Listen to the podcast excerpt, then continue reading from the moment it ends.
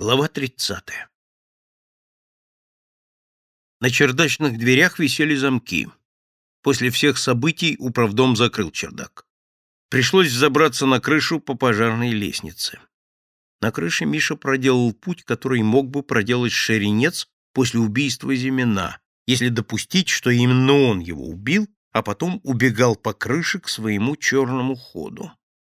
Путь его в этом случае проходил по краю крыши, путь опасный, и переход на свое крыло тоже опасный, но при известной ловкости и сноровке вполне возможный.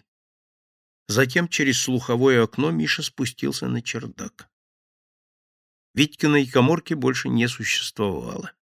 Шаткое сооружение было разрушено, на его месте валялись доски с ржавыми погнутыми гвоздями, ободранные листы фанеры, рваный тюфяк. Сейчас, когда он был здесь один, Миша ощутил чердак таким, каким ощущал его в детстве, таинственным, загадочным, отделенным от остального дома. Глухая тишина нарушалась далекими звуками улицы и двора, воркованием голубей, царапанием их когтей по жести крыши, и как будто летали невидимые птицы, их крылья трепетали в углах и щелях чердака. Он даже не услышал, а почувствовал кого-то за своей спиной и оглянулся.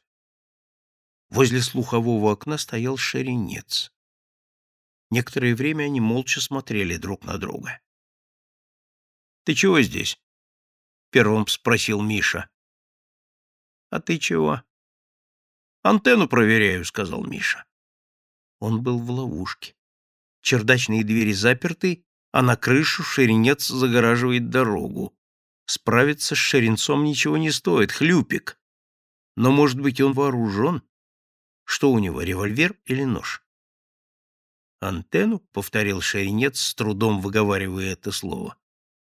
«Проволок, что ли?» — он кивнул в сторону крыши. «Ага, она», — спокойно сказал Миша, подходя к окну и выглянув на крышу. «Провисает, приходится подтягивать. Теперь он стоял рядом с Шеренцом, готовый предупредить любое его движение. Мысль его работала четко и ясно. Револьвер страшен на расстоянии, а когда стоишь вплотную, он не успеет его выхватить. Однако никаких враждебных намерений Шеренец не проявлял. Кивнул на разрушенную Витькину коморку, злорадно усмехнулся. — Теперь не вывернется, бандюга. С финкой на тебя кидался, помнишь? «Помню», — ответил Миша и, подтянувшись, уселся в проеме окна. Одно движение он на крыше. Главное — выбраться на крышу.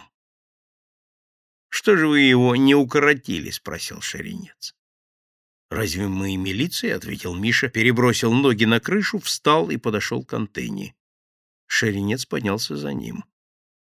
«Мы не милиция», — повторил Миша, оттягивая шест. Он чувствовал себя в безопасности стоит на виду у окон соседнего корпуса. Впрочем, по-видимому, у Шеренца нет враждебных намерений. Комсомольцы, штаб у вас, а вы просто так, мимо сада огорода. Проморгали. Да, согласился Миша, переходя к другому шесту.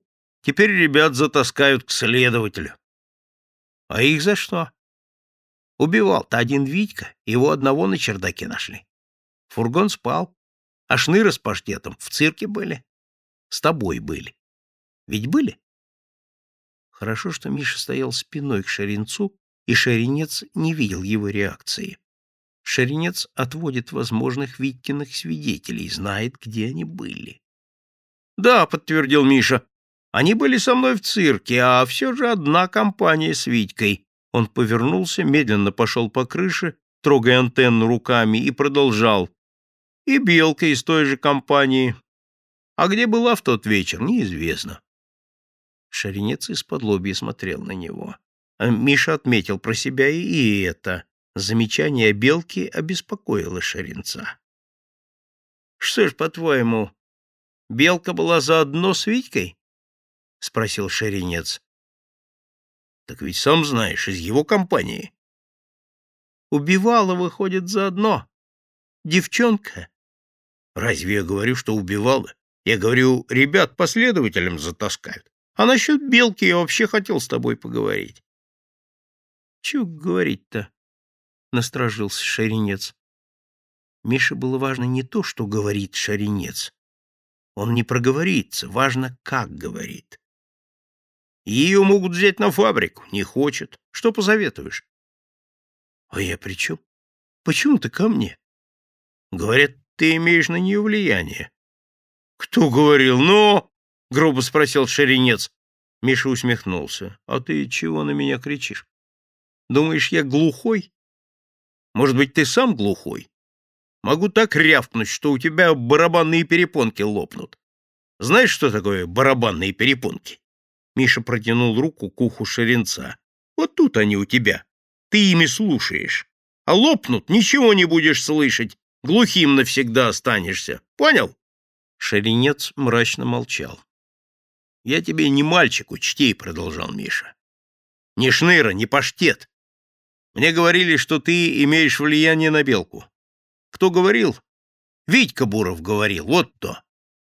Витька говорил, что белка тебя слушает, вот я и прошу. Уговори ее пойти работать на фабрику, хорошее дело сделаешь.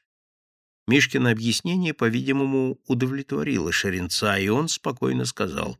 Не маленькая, сама все понимает об себе. И не знаю я с ней, она с Витькой была. В Крым дураки собирались, на солнышке позагорать, вот и загорает бандюга. В говорливости Шеренца Миша почувствовал возбужденность человека к чему-то причастного, в обвинениях Витьки фальшь, в злорадстве торжество мстителя. И его осведомленность, кто где был в ту ночь, и его беспокойство о белке. На другой день в школе Миша отозвал Шныру в сторону. «Можешь узнать?» — говорила Белка Шеренцу, что Зимины уезжают на дачу. «Если она Шеренца навела, разве она признается?» — усомнился Шныра. «Это верно. А могла она навести Шеренца?» «Не знаю, только Витька ни при чем, это точно. Хочешь Витьку выручить?» «Спрашиваешь. Следи за Шеренцом и Белкой». Шныра из-под лобья посмотрел на него. Шеренец узнает, убьет.